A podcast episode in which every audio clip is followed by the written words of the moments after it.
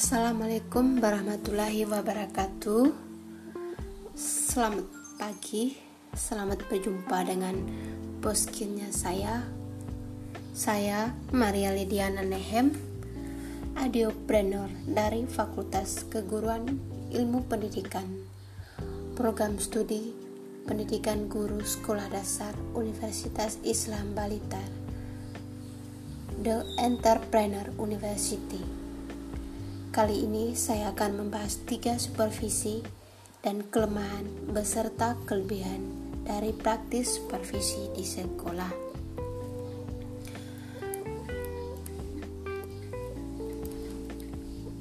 Yang pertama, pendekatan ilmiah yang bertujuan untuk supervisi di pembelajaran, memberikan angka membantu supervisor menekankan dalam pembelajaran atau permasalahan di lapangan, yaitu melakukan identifikasi kekurangan-kekurangan mengajar guru, pengukuran pengetahuan guru tentang materi pembelajaran, pengukuran pengetahuan guru tentang metode pembelajaran, yaitu tentang proses pembelajaran, supervisi pembelajaran dengan pendekatan ilmiah yang melihat tampilan-tampilan pembelajaran yang tampak sebagai keseluruhan peristiwa pembelajaran. Baik kelebihannya pendekatan ilmiah adalah adanya penelitian sehingga pemecah masalah besar kemungkinan tepat pada sasaran dan tujuan. Supervisi bisa bekerja sama dengan peneliti untuk melakukan penelitian sehingga dapat membangun relasi antara supervisor, peneliti, dan juga guru. Melalui penelitian ini dapat menghasilkan memanajemen dalam suatu pembelajaran. Baik ada kelemahan dari pendekatan ilmiah yaitu supervisi ilmiah ini menitik beratkan pada penelitian. Maka dari itu pendekatan ini membutuhkan yang cukup mahal untuk waktu untuk mendapatkan hasil penelitian juga cukup memakan waktu lama. Jika supervisi tidak hanya kemauan dalam melaksanakan penelitian, maka pendekatan ini tidak akan berhasil sesuatu untuk memecahkan masalah. Kemudian, jika supervisor tidak mau bekerja sama dengan pemilik atau supervisor tidak mau untuk menggunakan penelitian yang sudah dilakukan oleh peneliti, maka pendekatan ini tidak akan berjalan karena titik beratnya dalam hal pemanfaatan hasil penelitian. Kemudian ada tahap supervisi artistik. Pendekatan melalui kepekaan, persepsi dan sebagai sarana seseorang supervisor untuk mempresiasi kejadian yang bersifat halus atau sasapta pembelajaran untuk mengapresiasi kejadian-kejadian yang bersifat halus. Pembelajaran dalam kelas dilihat secara ekspresif dan bahan dapat diungkapkan dengan bahasa simbol dan kiasan. Pendekatan artistik ini. Coba menempatkan supervisor sebagai instrumen observasi untuk mendapatkan data dalam rangka mengambil langkah-langkah supervisi.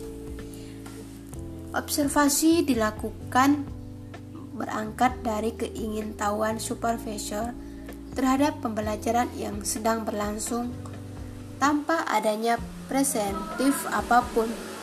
Hal ini orang yang menyaksikan tampilan musik baik ada uh, sedikit kelebihan supervisi artis artistik terlihat dalam fenomena pengajaran. Dalam hal ini supervisor melihat secara teliti halus dikaitkan dengan gejala yang lain. Peristiwa yang mungkin sama memiliki penyebab berbeda. Sehingga pembinaan yang dilakukan supervisor bisa berbeda pula sesuai dengan persepsi supervisor. Ada kelemahannya tidak semua supervisor mampu mengapresiasikan fenomena secara tepat mungkin dari segi waktu juga akan lama. Yang ketiga ada supervisi klinis.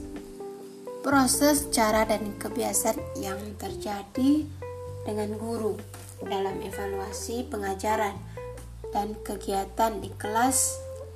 Sebagian pendapat supervisi klinis sebagai teknik yang menetapkan serangkaian langkah-langkah di mana pengawasan guru dalam melakukan kegiatan pada pendekatan klinis, hubungan antara supervisor dan guru diibaratkan seperti dokter dengan pasien supervisor yang menanyakan segala apa yang berkaitan dalam pembelajaran tanpa mendekte memberikan penekanan ada kelebihannya. Yang pertama dapat dipakai memperbaiki guru-guru yang sangat lemah kinerjanya. Perbaik. Yang kedua, perbaikan yang dilakukan sangat intensif sebab masing-masing kelemahan ditangani satu persatu sampai semua kelemahan menjadi kekurangan atau hilang. Yang ketiga, proses memperbaiki kelemahan dilakukan secara mendalam. Baik dari ketiga supervisi di atas dapat saya simpulkan yaitu pendekatan dalam supervisi pembelajaran. Pendekatan supervisi ilmiah bekerja berdasarkan prosedur ilmiah atau lebih dikenal dengan metode ilmiah. Hal ini lebih menitip beratkan pada kerja otak kiri. Yang kedua, ada pendekatan artistik. Bekerja secara ekspresif, halus menyenangkan, menggunakan bahasa yang bermakna kelas. Semuanya lebih menitip beratkan pada otak kanan yang terakhir yaitu pendekatan klinis hubungan antara dokter dan pasien itu dijadikan agnosa. Itu adalah ketiga pendekatan supervisi pendidikan. Kepala sekolah sebagai supervisi di dunia pendidikan bertugas untuk membantu dan membina guru sebagai mitra kerjanya. Akan lebih profesional dan melaksanakan tugasnya secara supervisi akademik dapat pula disebut sebagai sebuah kegiatan rencana terpola dan terprogram dalam mengubah perilaku guru agar dapat mempertimbangkan kualitas proses pembelajaran. Demikian materi yang dapat saya sampaikan pada saat ini. Semoga bermanfaat bagi para pendengar dan apabila ada kurang lebihnya mohon maaf sebesar-besarnya. Mari bergabung bersama Universitas Islam Balitar. Salam entrepreneur Unisba Blitar, kreatif, integratif, energi. Wassalamualaikum warahmatullahi wabarakatuh. Selamat pagi.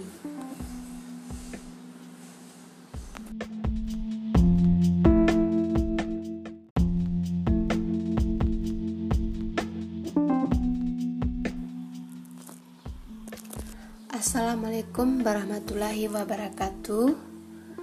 Selamat pagi Selamat berjumpa dengan poskinnya saya. Saya Maria Lidiana Nehem Adiopreneur dari Fakultas Keguruan Ilmu Pendidikan.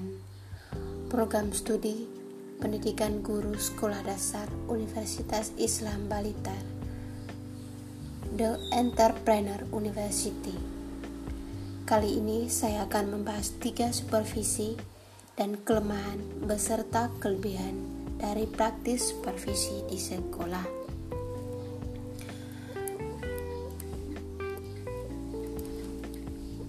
Yang pertama, pendekatan ilmiah yang bertujuan untuk supervisi di pembelajaran, memberikan angka membantu supervisor menekankan dalam pembelajaran atau permasalahan di lapangan, yaitu melakukan identifikasi kekurangan-kekurangan mengajar guru, pengukuran pengetahuan guru tentang materi pembelajaran, pengukuran pengetahuan guru tentang metode pembelajaran, yaitu tentang proses pembelajaran, supervisi pembelajaran dengan pendekatan ilmiah yang melihat tampilan-tampilan pembelajaran yang tampak sebagai keseluruhan peristiwa pembelajaran. Baik kelebihannya pendekatan ilmiah adalah adanya penelitian sehingga pemecah masalah besar kemungkinan tepat pada sasaran dan tujuan. Supervisi bisa bekerja sama dengan peneliti untuk melakukan penelitian, sehingga dapat membangun relasi antara supervisor, peneliti, dan juga guru. Melalui penelitian ini dapat menghasilkan memanajemen dalam suatu pembelajaran. Baik ada kelemahan dari pendekatan ilmiah yaitu supervisi ilmiah ini menitik beratkan pada penelitian. Maka dari itu pendekatan ini membutuhkan yang cukup mahal un waktu untuk mendapatkan hasil penelitian juga cukup memakan waktu lama. Jika supervisi tidak hanya kemauan dalam melaksanakan penelitian, maka pendekatan ini tidak akan berhasil sesuatu untuk memecahkan masalah. Kemudian, jika supervisor tidak mau bekerja sama dengan pemilik atau supervisor tidak mau untuk menggunakan penelitian yang sudah dilakukan oleh peneliti, maka pendekatan ini tidak akan berjalan karena titik beratnya dalam hal pemanfaatan hasil penelitian. Kemudian ada tahap supervisi artistik. Pendekatan melalui kepekaan, persepsi dan sebagai sarana seseorang supervisor untuk mempresiasi kejadian yang bersifat halus atau sasapta pembelajaran untuk mengapresiasi kejadian-kejadian yang bersifat halus. Pembelajaran dalam kelas dilihat secara ekspresif dan bahan dapat diungkapkan dengan bahasa simbol dan kiasan. Pendekatan artistik ini. Coba mendep menempatkan supervisor sebagai instrumen observasi untuk mendapatkan data dalam rangka mengambil langkah-langkah supervisi. Observasi dilakukan berangkat dari keingintahuan supervisor terhadap pembelajaran yang sedang berlangsung tanpa adanya presentif apa pun. Hal ini orang yang menyaksikan tampilan musik baik ada uh, sedikit kelebihan supervisi artis artistik terlihat dalam fenomena pengajaran.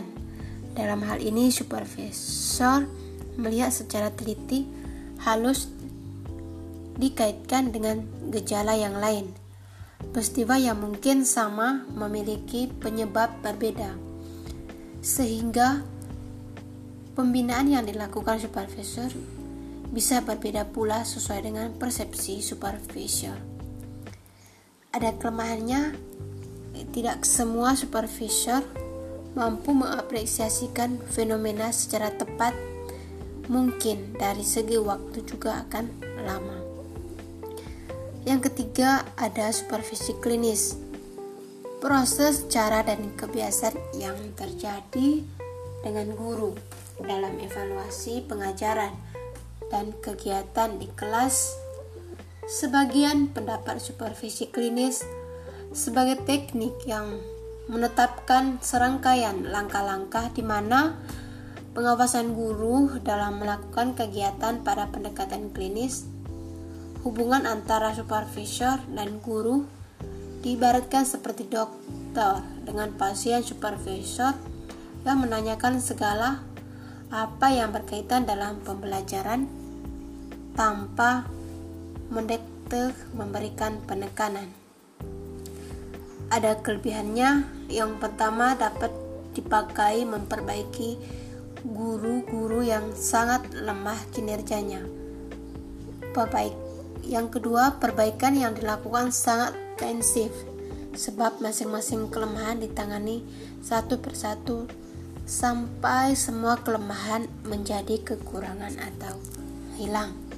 Yang ketiga, proses memperbaiki kelemahan dilakukan secara mendalam.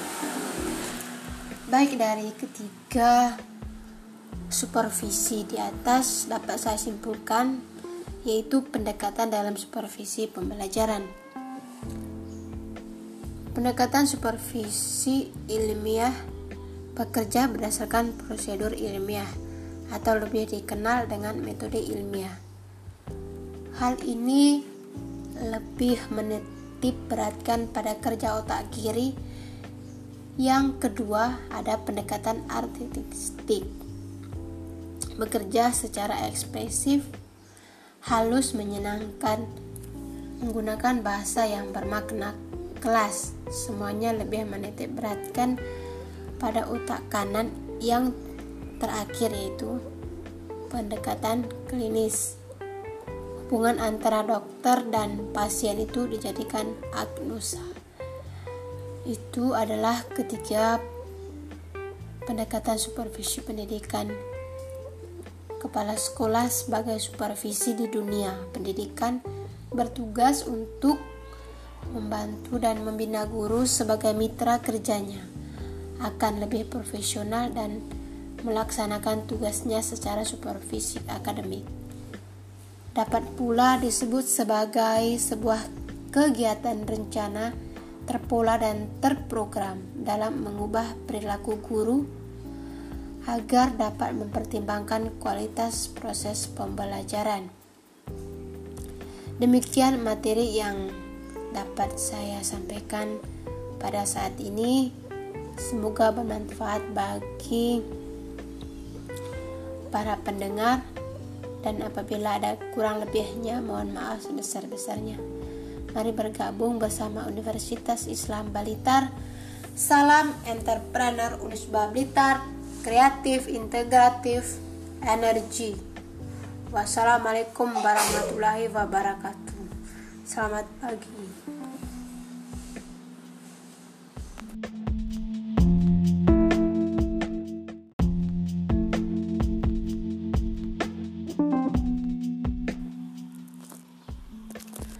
Assalamualaikum warahmatullahi wabarakatuh. Selamat pagi. Selamat berjumpa dengan boskinnya saya. Saya Maria Lidiana Nehem Adiopreneur dari Fakultas Keguruan Ilmu Pendidikan. Program Studi Pendidikan Guru Sekolah Dasar Universitas Islam Balitar The Entrepreneur University Kali ini saya akan membahas tiga supervisi dan kelemahan beserta kelebihan dari praktis supervisi di sekolah.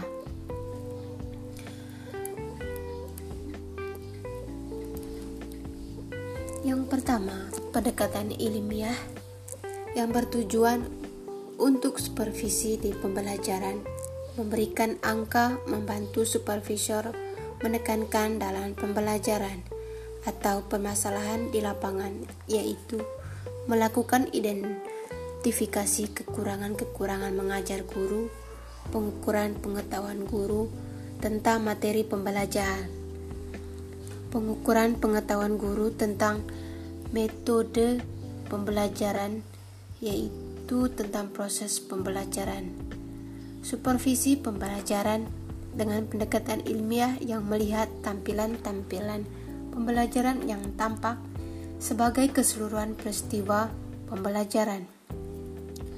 Baik kelebihannya pendekatan ilmiah adalah adanya penelitian sehingga pemecah masalah besar kemungkinan tepat pada sasaran dan tujuan.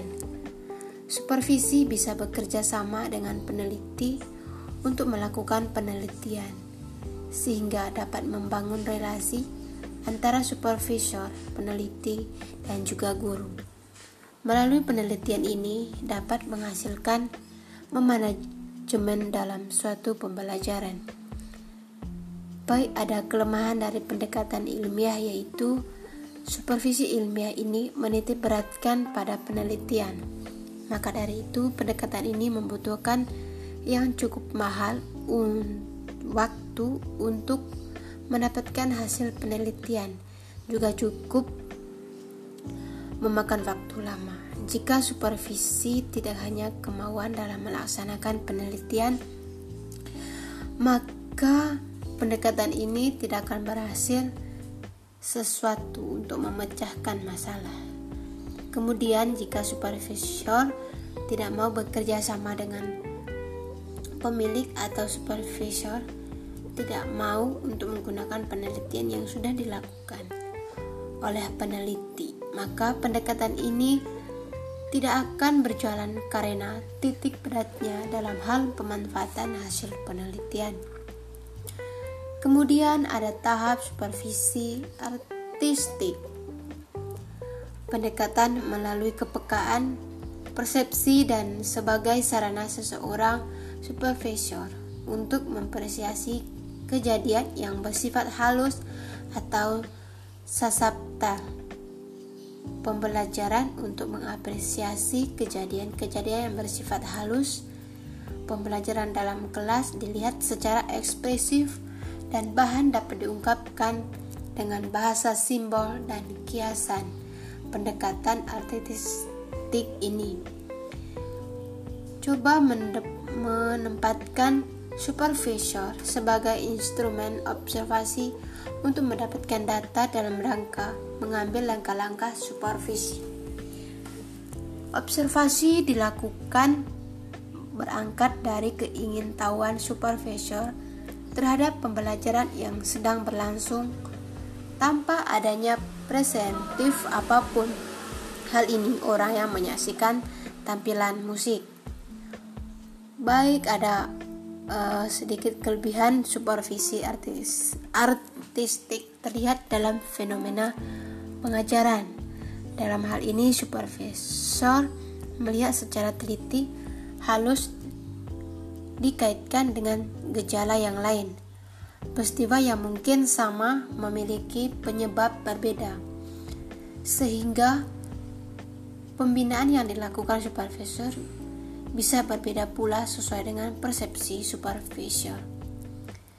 Ada kelemahannya, tidak semua supervisor mampu mengapresiasikan fenomena secara tepat. Mungkin dari segi waktu juga akan lama. Yang ketiga ada supervisi klinis.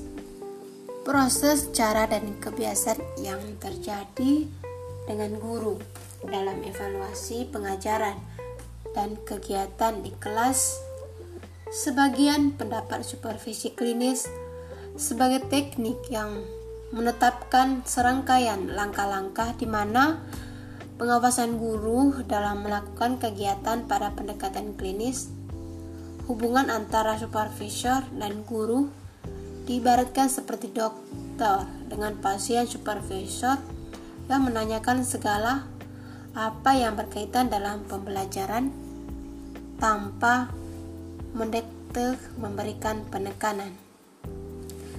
Ada kelebihannya, yang pertama dapat dipakai memperbaiki guru-guru yang sangat lemah kinerjanya. Perbaik. Yang kedua, perbaikan yang dilakukan sangat intensif sebab masing-masing kelemahan ditangani satu persatu sampai semua kelemahan menjadi kekurangan atau hilang. Yang ketiga, proses memperbaiki kelemahan dilakukan secara mendalam. Baik dari ketiga supervisi di atas dapat saya simpulkan yaitu pendekatan dalam supervisi pembelajaran. Pendekatan supervisi ilmiah bekerja berdasarkan prosedur ilmiah atau lebih dikenal dengan metode ilmiah. Hal ini lebih menitip beratkan pada kerja otak kiri. Yang kedua, ada pendekatan artistik. bekerja secara ekspresif, halus, menyenangkan, menggunakan bahasa yang bermakna kelas. Semuanya lebih menitik beratkan pada otak kanan yang terakhir yaitu pendekatan klinis. Hubungan antara dokter dan pasien itu dijadikan agnosa. Itu adalah ketiga pendekatan supervisi pendidikan kepala sekolah sebagai supervisi di dunia pendidikan bertugas untuk membantu dan membina guru sebagai mitra kerjanya akan lebih profesional dan melaksanakan tugasnya secara supervisi akademik. Dapat pula disebut sebagai sebuah kegiatan rencana terpola dan terprogram dalam mengubah perilaku guru agar dapat mempertimbangkan kualitas proses pembelajaran. Demikian materi yang dapat saya sampaikan pada saat ini. Semoga bermanfaat bagi para pendengar dan apabila ada kurang lebihnya mohon maaf sebesar-besarnya. Mari bergabung bersama Universitas Islam Balitar.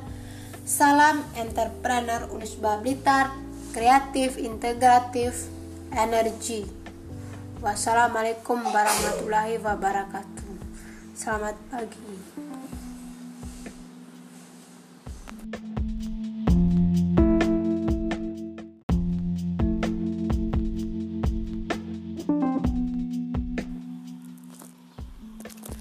Assalamualaikum warahmatullahi wabarakatuh. Selamat pagi.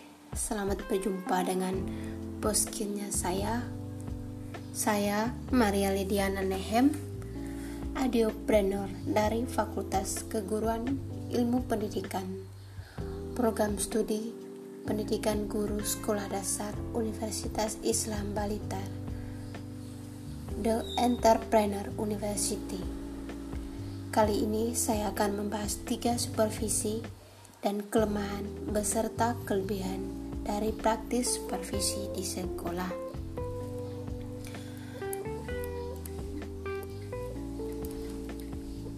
Yang pertama, pendekatan ilmiah yang bertujuan untuk supervisi di pembelajaran, memberikan angka membantu supervisor menekankan dalam pembelajaran atau permasalahan di lapangan, yaitu melakukan identifikasi kekurangan-kekurangan mengajar guru, pengukuran pengetahuan guru tentang materi pembelajaran, pengukuran pengetahuan guru tentang metode pembelajaran, yaitu tentang proses pembelajaran, supervisi pembelajaran dengan pendekatan ilmiah yang melihat tampilan-tampilan pembelajaran yang tampak sebagai keseluruhan peristiwa pembelajaran.